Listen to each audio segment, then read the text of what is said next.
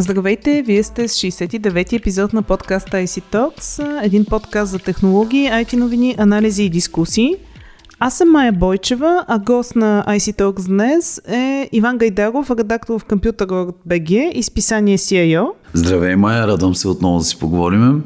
И аз а, се радвам, че отново си гост. Особено и темата, която ще засегнем днес, ми е изключително близка и на сърце, така че се радвам.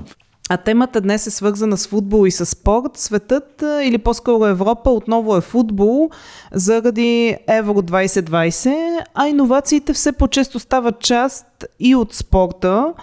За това ще си говорим днес. За първи път на Европейското първенство по футбол тази година ще се използва VAR технологията. Доколкото си спомням, тя беше въведена в миналия сезон на Шампионската лига. Ти ще потвърдиш дали е така. Да, точно така. Как работи технологията? Ами в най-общи линии става въпрос за виртуален асистент, а, който при нужда помага на, на главния съдия а, за решаването на спорни моменти, които много често решават а, матчовете. Значи първо образа на VAR технологията в футбола е така нареченото ястребово око в тениса, което а, беше въведено не съм сигурен вече преди колко години беше, но нали, той общо взето показва също дали при спор дали топката е вън или вътре в полето. Ястребовото око показва точно къде е била топката и няма вече никакви спорове. В футбол общо изчакаха известно време да се наложи тази технология в тениса. От миналата година вече е част от нали, на най-високо ниво в Европа в Шампионската лига. А както виждаме от тази година вече ще е част от европейското първенство, като м- специално м- от страна на съдиите на тази технология се възлагат изключително големи надежди тъй като те в крайна сметка са потърпевши от своите грешни решения, а чисто в технологичен аспект става дума за технология, която, която позволява главния съдия да спре за малко матч при спорна, при спорна ситуация и да разгледа на забавен каданс от различни ъгли, от 360 градуса общо в околовръст. Възможно да навлезе, възможно най-дълбоко в в тази ситуация, като вариантите са или асистент арбитъра, който е вар арбитър, всъщност VAR арбитър, да, да му каже всъщност какво се е случило, а в при по-заплетените случаи самия главен съдия отива, разглежда ситуацията, върти се от всякъде и общо взето по този начин се ограничава възможността да има феномени като Божията ръка на Марадона срещу Англия, нали? Така че много се възлага на тази технология. А, само в футбол ли се използва? В момента е само в, в футбола. А, еквивалента е в тениса а, въпросното ястребово око. Аз не знам в друг, за момента в друг спорт да се използват такива помощни системи или ако, ако има такива, те са тестове по-скоро на, на този момент, въпреки че в фотофиниша в леката атлетика също е един вид също, защото да, с абсолютна точност кой точно преминава първи финал. Така че това също е някакъв еквивалент. А предполагам има и други технологии, които постепенно се наместват в футбола и сега на европейското и по време на другите шампионати, пък и в спорта въобще. Кои са тези технологии и как и защо въобще намират ами, приложение спорта? В нашите разговори, независимо за какво говориме, винаги стигаме в крайна сметка до това, че технологиите наистина революционализират света, в който живеем. А, и спортната сфера, като а, така област, която изключителен а, интерес генерира, не, не остава в страни. Общо взето всичките иновативни технологии са представени и там, като започнем от нали, високите очаквания към 5G, а, защото технологията ще позволи едновременно, освен нали, да гледаме всъщност спорта или футболната среща, да получаваме едновременно с това огромни количества данни, статистики, общо взето цялостната информация, която съпътства провеждането на една спортна среща, което до сега в крайна сметка много рядко се правеше. Има такъв, такъв пример с NBA, където ако имаш официален абонамент през официалната платформа на NBA и гледаш мачовете. Те първо са в 4К резолюция, 5G тук ще помогне също, също много. А, и в момента като ги гледаш, те са просто като електронна игра. Мачовете вървят всичките заедно, които се играят и ти си избираш. А, излизат всевъзможни статистики около играчите, просто изглежда като видеоигра, това всъщност е матч от NBA. А, а, други общо взето технологии, които се използват много а, по отношение на маркетинга, а, аналитични различни инструменти, които а, общо взето измерват нивата на лоялност на публиката, популярността на бранда въобще. Използват се за всякакви статистики, издаване на нови колекции, фен артикули, просто за изследване на таргет групата, към която са насочени продуктите. Разбира се, мобилните приложения, които позволяват персонализация на отношенията между един бранд и феновете, примерно ако говорим за футболен клуб, между един футболен клуб и неговите фенове. Разбира се, виртуалната реалност, смесената реалност, те за примесени с 5G просто превръщат гледането на един спорт в съвсем различно изживяване вече, тъй като а, те, графиките вървят нон-стоп. А, въобще цялата информация става като едно изследване. Дори може би на моменти е малко натоварващо. А, блокчейн много често се използва вече от, и то от големи отбори. Става дума за Атлетико, Мадрид, Ювентус, Барселона.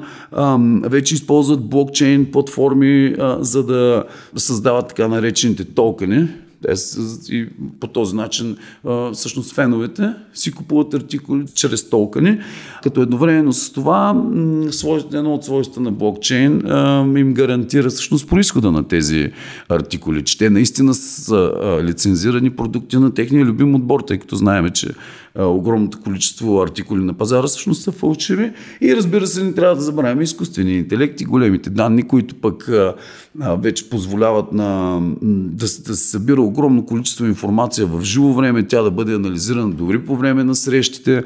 А, вече треньорите общо взето не разчитат само на своя поглед на играта, а, а разчитат на чиста статистика в реално време, която изкуственият интелект а, изчислява.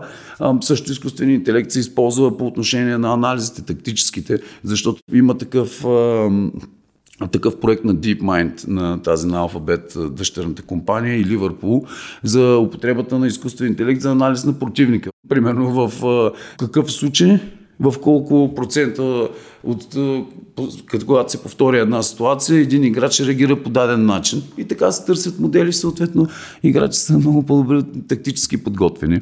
Така че, общо взето всичките технологии са добре дошли в спорта. А има ли случаи, в които технологиите могат да сгрешат а, и ползите да преминат в негативи? Аз имам спомен, че на футболен матч, сега не мога да се сетя кога беше матча, VR технологията беше объркала а, главата на съдията, който беше нали, обръснат с а, футболна топка. Ами това предполагам може да, да точно тази грешка може да се поправи, като примерно а, вземат да си пускат коси съдиите. Но ако трябва да говорим сериозно и нека тръгнем от ВАР, това, че всъщност разполагат с всичките тези технологии, въобще не пречи на съдите да продължават да грешат, защото най-малко, защото в крайна сметка е последното решение на съдята, а не на ВАР технологията, а и такива примери вече от големите първенства, тъй като минаха един-два сезона, в които големите първенства използват тази технология. И вече има доста, доста примери за това как тя не е непогрешима по същия начин като съдиите, което създава, съответно задава въпроса, след като и технологията прави грешки понякога и съдиите правят грешки понякога, дали, дали това ще е еволюция, всъщност или просто се отмества отговорността от съдията. Нали, ако може така да го кажем. А, другото, което на мен специално ми прави а, впечатление а, и визирам а, откриването на финала на Шампионската лига, а, все повече тези шоа, така да ги нарека преди срещите, тези шоу програми са много по-насочени към а, хората, към зрителите пред телевизора, отколкото през самите зрители на стадиона. Защото откриването на Шампионската лига беше изцяло базирано на, на, на виртуална реалност и всъщност пред телевизорите виждахме някакво умопомрачително шоу, което е невъзможно да видят хората, които бяха на стадиона. Което за мен е отстъпление от основите на футбола. Е, това вече превръща, или въобще на спорта, това вече превръща спорта много повече в някакво шоу. В крайна сметка спорта е спорт. Това за мен лично е проблем, не знам, доколкото а, сега откриването на европейското ще също, те дори няма да присъстват там. Ами това до някъде може би е свързано и с ситуацията сега с COVID-19. Ами не само с ситуацията, защото всъщност там вече ще има хора на този стадион, а пък и е, надали ще изчезне тая тенденция, след като надявам се отново може да се събираме по, по стадионите. Това, е, според мен това някакси отдалечава хората от живия спорт. За мен и за мен това е проблем. А ако говорим, нали, най-големият проблем от технологичното развитие и от а, научното развитие, което аз виждам в спорта е а, развитието на съвсем различни вече а, системи за допингиране на играчите, като най-страшната от тях е генетичният допинг, който всъщност няма как да бъде открит, защото той променя тялото на ниво ДНК. И всъщност има много, нали, за момента спекулации, че китайските, примерно, спортисти използват точно такъв допинг. Той няма откриване, той променя ДНК-то на, на човека всъщност. И това вече поставя под, под въпрос въобще целият смисъл на спорта, освен като забавление. По отношение на допинга, той малко ни е извън темата. Но той въпросът е, че тук става дума за наука, за която наука, да. след, след като човечеството успя да разшифрова генома, човешкия геном, това даде, а това е чиста наука, чиста технология това даде вече в ръцете ни едни такива възможности, които не съм сигурен, че още сме дорасли да използваме както трябва. Значи по отношение на, на допинга винаги технологиите или да го кажем науката нали, е била в полза на, на тези, които Абсолютно. я познават по-добре. Абсолютно. И общо взето, който се е доверявал, няма какво нали, да се лъжим, който се е доверявал на науката, винаги е бил по-напред. Откриват се тези, които използват а, старите точно научни така, методи. Точно да така, така. Но тук въпросът е, че тук се променя човешкия геном. Да. Тоест, говорим вече съвсем различно ниво. Говорим да. за съвсем различно ниво и въобще не знам дали ни е работа на човечеството да занимаваме с такива неща. Да, жалко е наистина, че спорта тръгва в тази посока. Реално технологиите дават ножа. Инструмент, с нож може да. да, този инструмент може да удариш хляб, може да убиеш човек, зависи кой държи инструмента.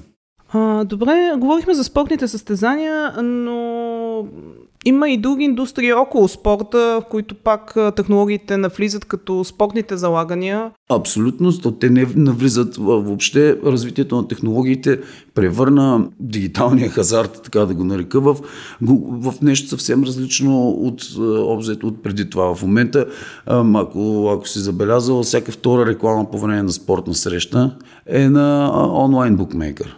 Това е защото вече може да се следят в живо време а, мачове от целия свят. Така наречените залози в живо време, които позволи именно развитието на технологиите да, да се включат активно. Те са едни от най-използвалите. И въобще те изкараха тази индустрия на съвсем различно ниво.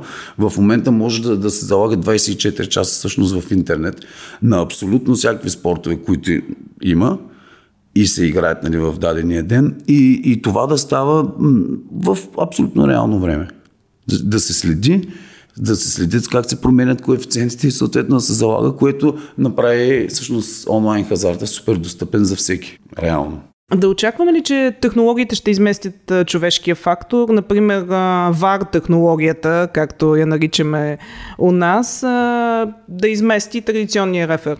Ами с оглед на едно така скорошно изследване в, проведено в Европейския съюз, в което много над 50% от европейските граждани са по-окей да ги управлява изкуствен интелект. Ако изходиме от резултатите от това изследване, аз няма да се очудя съвсем скоро всъщност технологиите да, да, за, да заместят човешкия фактор. Въпросът е доколко това има смисъл и доколко играта, всъщност, доколко няма да вземем душата на играта. В крайна сметка, от двете страни играят хора и от двете страни се правят грешки. Примерно отборите правят грешки най-нормалното е всъщност да има съдя човек, който също да прави грешки. Не затова сме хора да правим грешки. А и още въобще не е доказано, че машините не правят грешки. Примерно в контактните спортове, груповите контактни спортове, като футбол, баскетбол, хокей, е много важно дали едно нарушение е нарочно, с цел да нарани съперника или просто се получава в, в